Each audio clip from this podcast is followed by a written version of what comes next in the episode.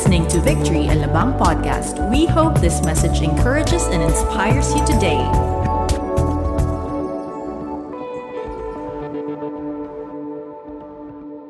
Hi, everyone. Good morning, everybody. Can you give God a big clap offering this morning? Wow.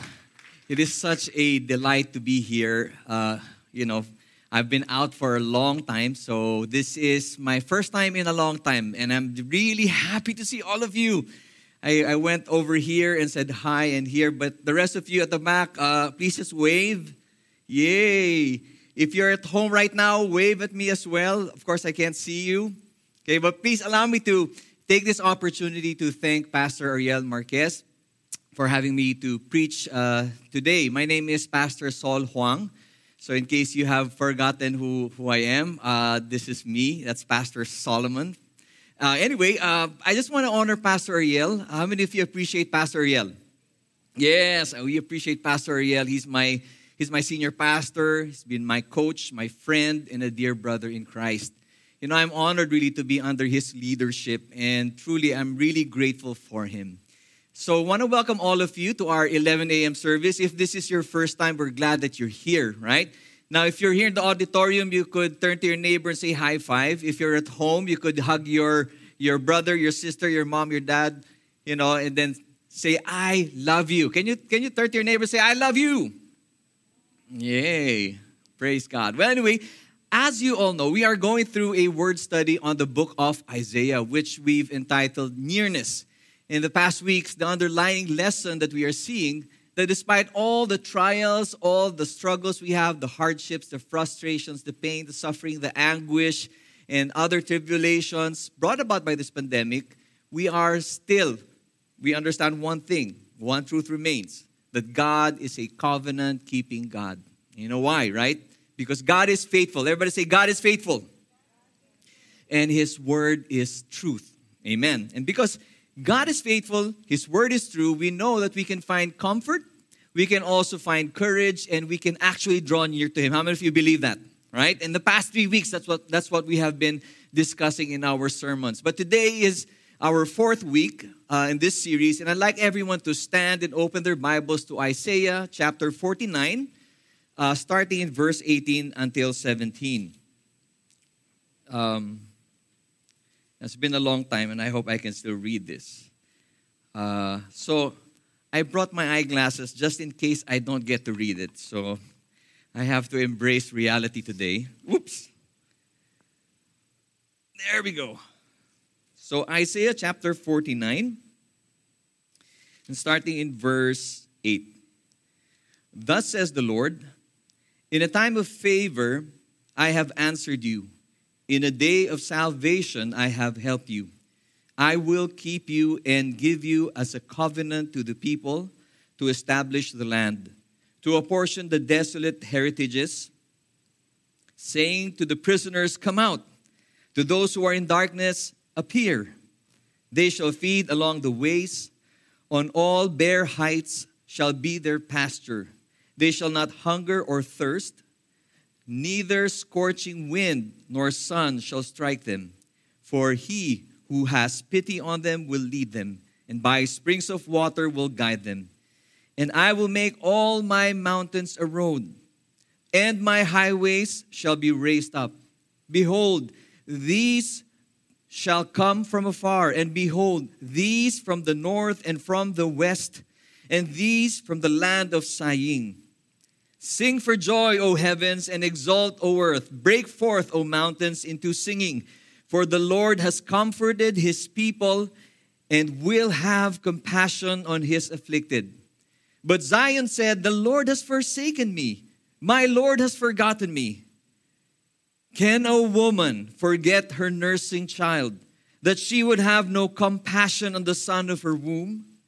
Even these may forget, yet I will not forget you. Behold, I have engraved you on the palm of my hands, and your walls are continually before me. And your builders make haste. Your destroyers and those who laid you waste go out from you. This is the word of God. Let's bow down our heads and pray. Heavenly Father, thank you for this word.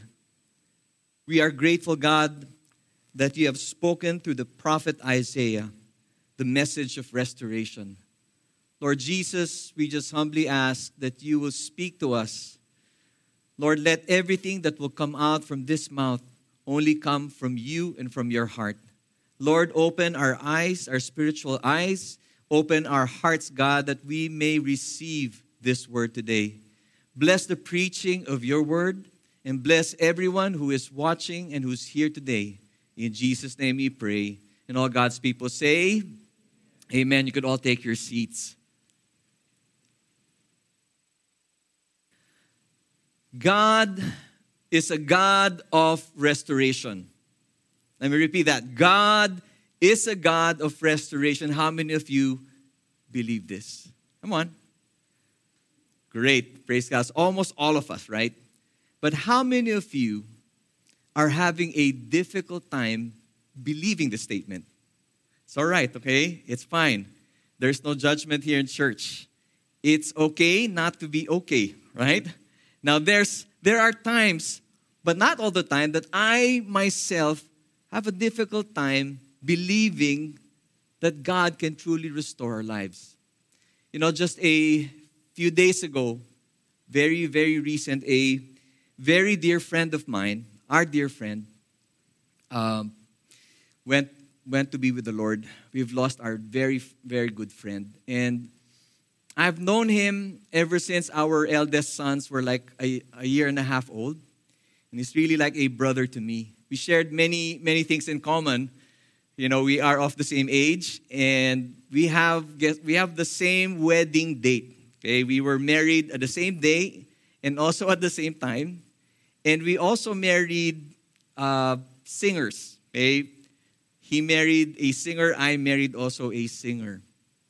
And our children were born at the same month. There's so many shared lives, and I cannot forget him. And because of that, I want to honor him today. He was the one who actually shared the one to one. How many of you went through one to one? Okay. He shared the gospel. He helped me grow in the Lord.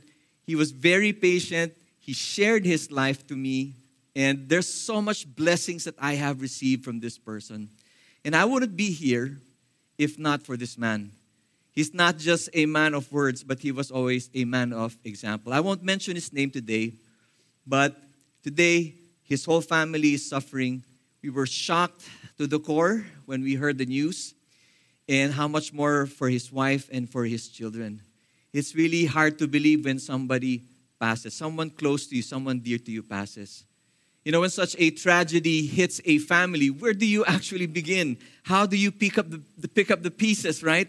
And this pandemic has caused the loss of many, many lives, not to mention our businesses, the jobs, the livelihood. Many people are suffering today, which makes this actually a very important argument. Is God truly a God of restoration? Can God still restore what was lost? Can God still restore what was damaged? Can God still restore what was broken? And that's my prayer today. Uh, that's my hope today that God would answer us through His word that we've read today. Amen? Amen. All right. If you if you look at the, the your Bible in Isaiah chapter 49, verse 8, the heading or the title before the verse says, The Restoration of Israel. God's word for the nation of Israel through the prophet Isaiah in this particular chapter speaks of the restoration of Israel. Now, if you look at the meaning of restoration, it simply means this it's an act of restoring or the condition of being restored. It is bringing back to its former position or condition.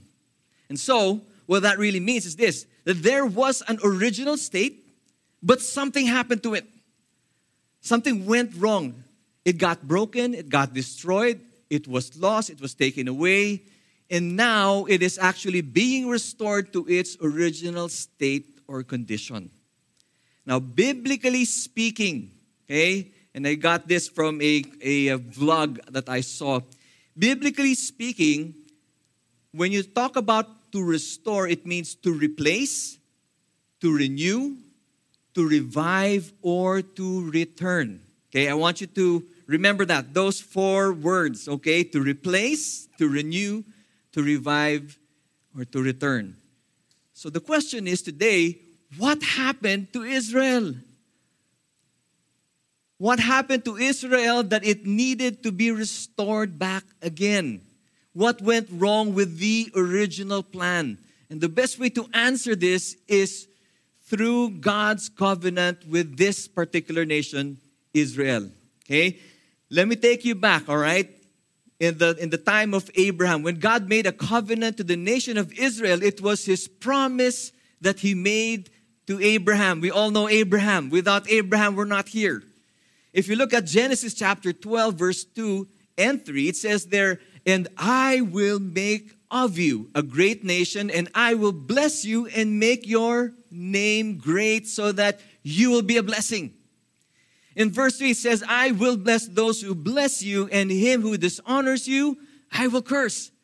And in you, all the families of the earth shall be blessed. So, this is the covenant of God that He made to Abraham.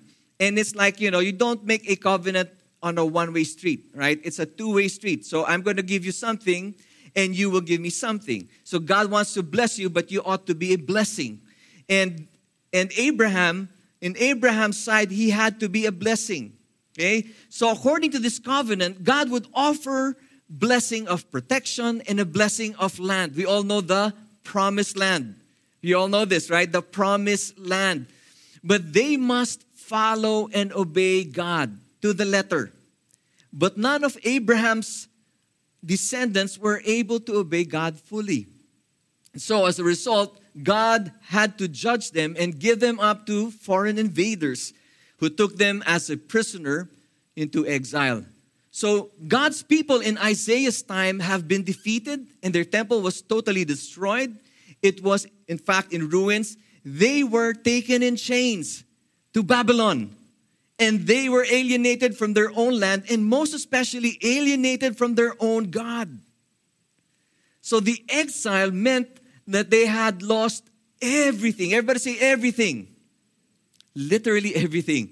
They do not have cars, they do not have homes, they don't have lands, they have lost their jobs, they don't have any business, they don't even live in their own land. Are you getting the whole picture? Isn't it not the same for us today in this pandemic? We've lost a lot. They've lost loved ones, they've lost practically everything. The question is have you lost everything in this crisis? You see, Israel's crisis was more than just losing possessions, the jobs, or even their loved ones. In fact, it was a crisis of two things identity, and faith. Why do we say that? Now, think with me for a while.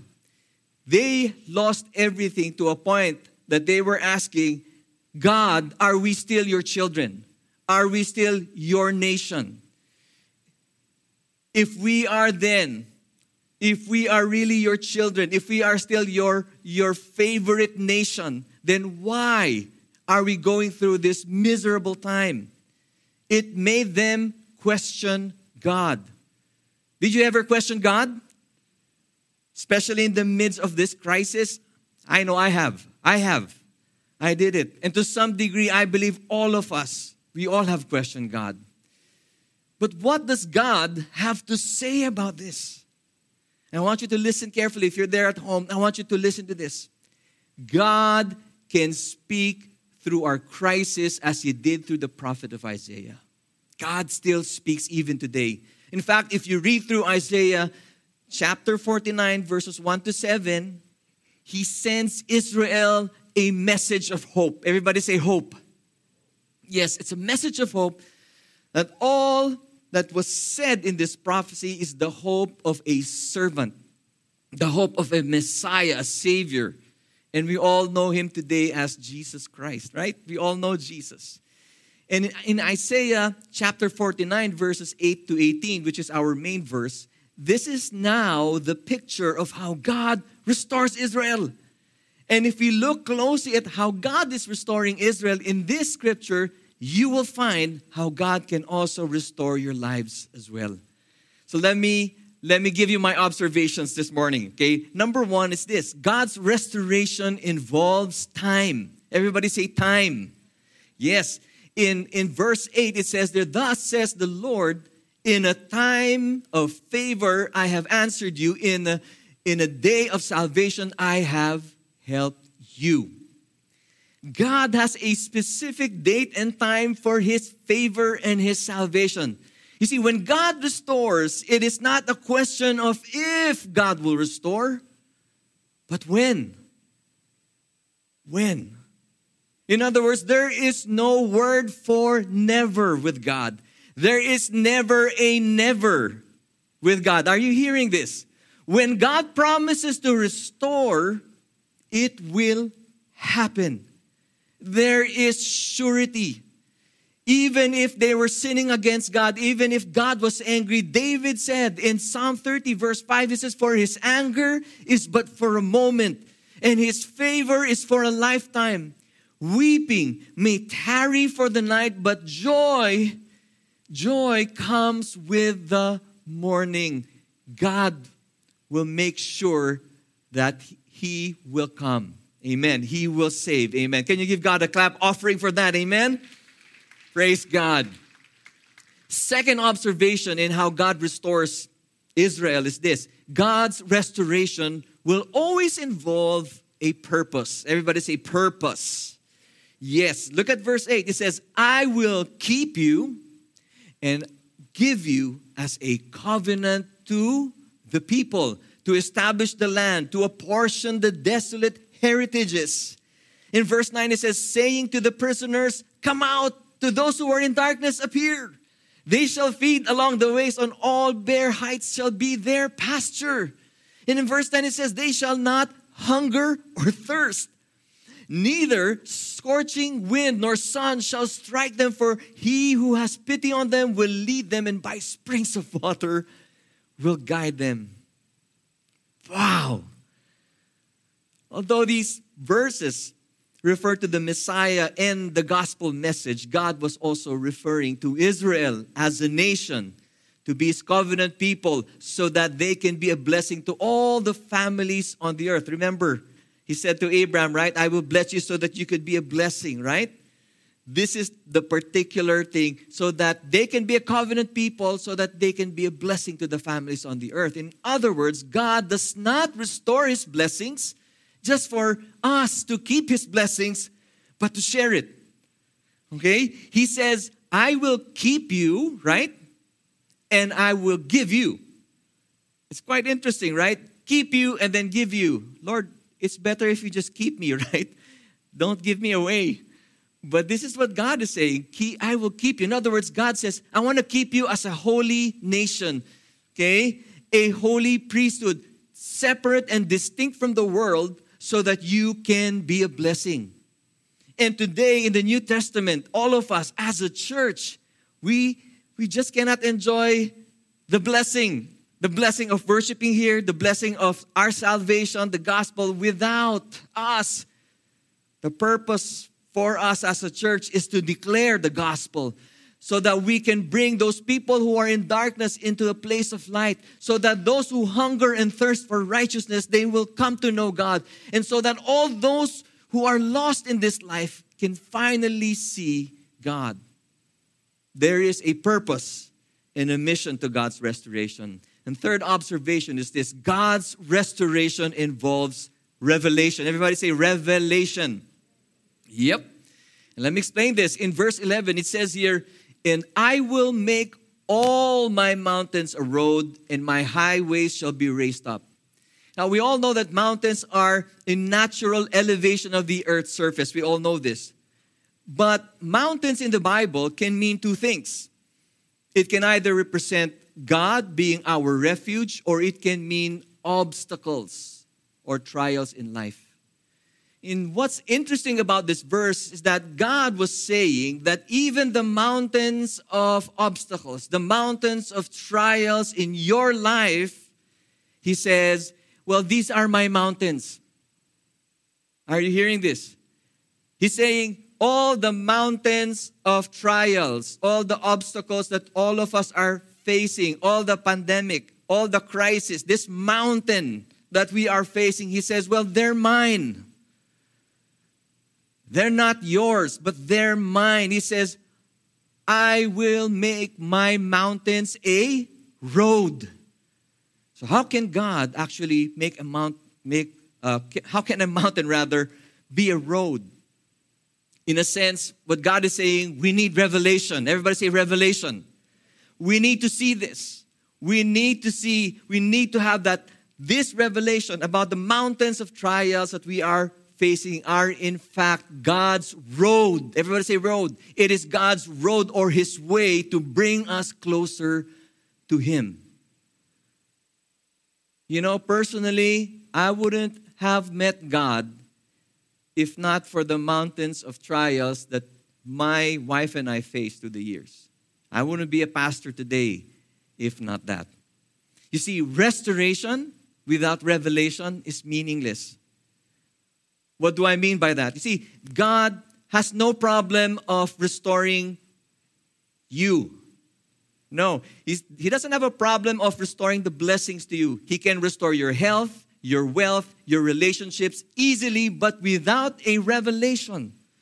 Without you and me understanding God's work in our life, it becomes meaningless. Are you here? Are you hearing this in the house right now? Are you hearing this? You know, if you don't have a revelation of these mountains that you are facing, you'll end up like the Israelites who is in this vicious cycle of, you know, getting blessed. After being blessed, they forget God. Then they sin against God. Then one after after they sin against God, they then God will judge them. After God will judge them, they will cry out to God, and then God will respond and restore again, and then they're blessed again, and then the whole cycle goes over and over and over and over. That's why they never really reached the promised land in the time of Exodus, right? which should have been taken a few days, it took them 40 years to reach the promised land because they have not seen the revelation of God. And see, that's the problem we all face today. If you see your mountains as just obstacles, you're missing the whole point. You're missing what God is doing in your life. That's what I've been missing. We need to learn from our mistakes. And often, in fact, this revelation, it really is a revelation of who we are. You know what? We get to find out that we are all self centered. It's always about me, myself, and I, God. It's what about me? What about my needs? What about this? Then we get to find out that we are weak human beings. We, that we don't have really the ability. It is God who gives us the ability to produce wealth, but we always think that we have that ability, but it is God. Then we finally understand that when the revelation hits us, boy, God, I realize that we really don't have control over our lives. We lost our loved ones today. I've got my fair share. I had we lost we lost also loved ones in our family. It goes to show that we do not control our lives. He does. That's why God makes that mountain a road so you and I can see a better revelation. That result, basically, in verse 12 says, Behold, these shall come from afar, and behold, these from the north and from the west, and these from the land of Syene. In other words, the idea of this is that God will bring back the captives, those who are in captivity. Do you know that when you are a victim, you are in captivity? Do you know that when you are a victim of your circumstance, when you're going through the tough times, you are a prisoner of that circumstance? And yet, when you see that revelation, the road that God puts, in, and you see basically God, what happens is that you will see that road that leads to Him, and He will draw all people back to Him. The fourth observation is this God's restoration brings worship. Sing for joy, O heavens, and exalt, O earth. Break forth, O mountains, into singing, for the Lord has comforted His people and will have compassion on His afflicted. When God restores us back to Himself, there will be great joy. There will be praise. There will be worship. Because when God restores the broken, there is great comfort. When we receive the forgiveness of God, there is unspeakable joy. Psalm 103 10 to 14 says, He has not punished us as we deserve for all our sins, for His mercy towards those who fear and honor Him as is as great as the height of the heavens above the earth. He has removed our sins from far away from us as the east is from the west. He is like a father to us, tender and sympathetic to those who reverence him, for he who knows we are but dust. You know, a person who has been forgiven much, he will love much, he will worship God much. Amen. And here's the tension. Here's basically the argument in this scripture in verse 14. Yes, we want to believe that God is a God of restoration, right? We want to believe that. But here it is in verse 14. But Zion said, The Lord has forsaken me. My Lord has forgotten me. And Zion here refers to Israel, a people who have lost everything. Remember, they've lost everything. They have lost their identity, they have lost their faith. A people who lost, you could just imagine, who have lost their faith in God. Did you ever lose your faith in God? Did we lose our faith in God? You see, in their unnatural circumstance, their dire predicament, it is hard to believe that God still loves them. And listen, church, okay, and listen also if you're at home. We cannot downplay what they are experiencing. Everything that they are saying was coming from the point of pain and anguish. Think about our time today. You know, a few weeks ago, I was counseling someone who lost her mother. Nine days later, she lost her father to COVID. And then she is left to take care of her brother who has special needs. And not only that, she had to move away from the residence so that they can afford this other place. And not only that, she lost her job. It was a painful thing that she questioned God. And truth is, there will be times when we will be questioning God. Has God forgotten me? Lord, did you forget about me? Did you forsake me? So how God how does God addresses that? In verse 15. Now listen. Can a woman forget his nursing child that she should have no compassion on the son of her womb? Even these may forget, yet I will not forget you. You know, the picture of God's love and compassion is depicted in a mother's love. But even human mothers can actually forget their child, but God will never forget. Everybody say that. God will never forget. If in your home, God will never forget you. You know, it's interesting. We sang that song, All Things Are Possible with God, right? But there's only one thing that's not possible for God to do, and that's to forget you. And all the things that God is able to do, and all the impossibilities made possible, there's one impossibility that God cannot, you know, that God can't do, and that's to forget you. Are you hearing this? You see, God puts a divine limitation. Yes, He can do all things, but yet He says, no, among all the possible things that I can do, God says, I will not forget you. So if you're getting this in your heart today, and you're listening to this, God will never leave you, God will never forsake you. In fact, the heart, the very reason, the very motivation for God in restoring the nation of Israel for God restoring all of us here, you as well, and the whole humanity. The reason, the core, the heart of why God wants to restore? Well, is this God's restoration was to show how much He loves you. Are you listening? Are you listening today? God wants to show how much He loves you. And if that is not enough to convince you, and if that's not enough to convince the nation of Israel and all humanity, The next verse is proof and evidence, according to Isaiah, of great, God's great love. Let me show verse 16 of Isaiah 49. It says, Behold, if you're not convinced, behold, I have engraved you in the palm of my hands. Your walls are continually before me. The best way to show this is this picture.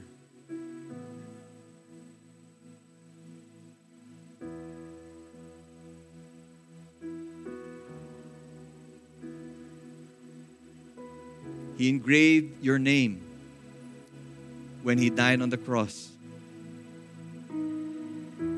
My whole point in this is this Jesus' death on the cross is God's only way to restore us back to Him. And the question is this when God restores you today, when God restores you today, and when God restores you today, will you allow Him to enter your life? Will you accept Him? Will you, will you open the doors of your life and say, God, restore me? And if that is a yes, I want you to pray this prayer for me. And it will take for you to make Jesus as your Lord and your Savior.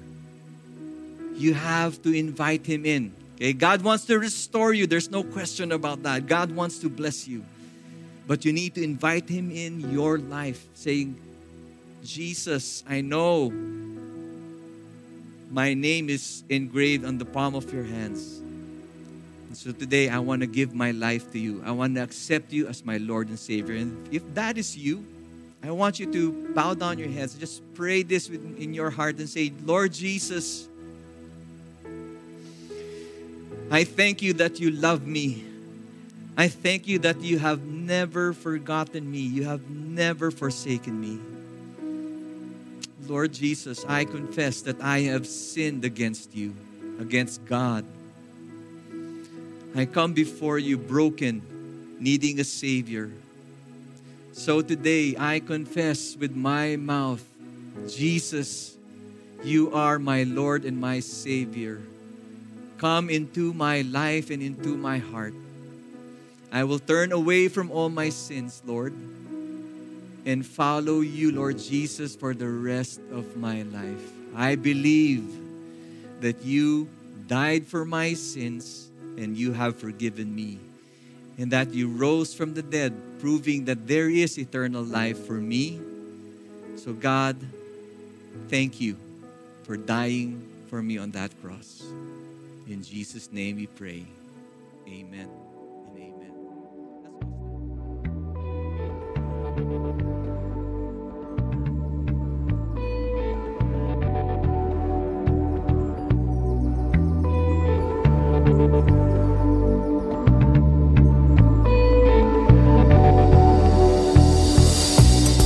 Listening.